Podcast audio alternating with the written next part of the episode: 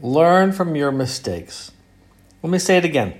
Learn from your mistakes. I was very fortunate to learn this lesson early in life. I was about, I don't know if I was, no, I had to be 17 because my birthday is in May.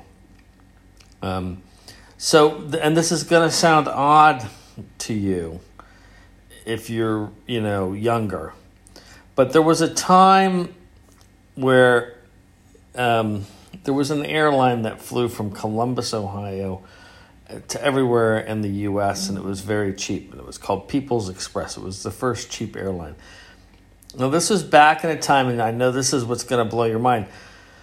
You could just walk into the airport. Everybody could walk into the airport, go up to the gate. You could actually get on the plane and um, then just buy your ticket on the plane. And the ticket was like maybe 20 bucks.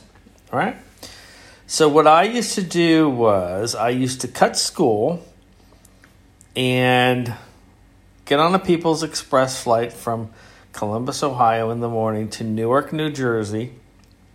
And then I would take the train into New York City and I would hang out in the village and that kind of stuff and you know spend the day kind of you know bopping around New York and then I would come back and fly back. Now I, I had done this a couple times, but and this is where I learned from my mistake. There was one time where I did it, where uh, there was a storm, and we couldn't get any flights back.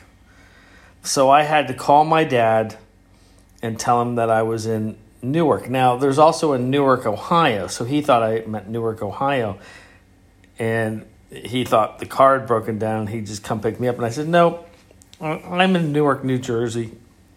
And I had to sleep in the airport because I didn't have a credit card.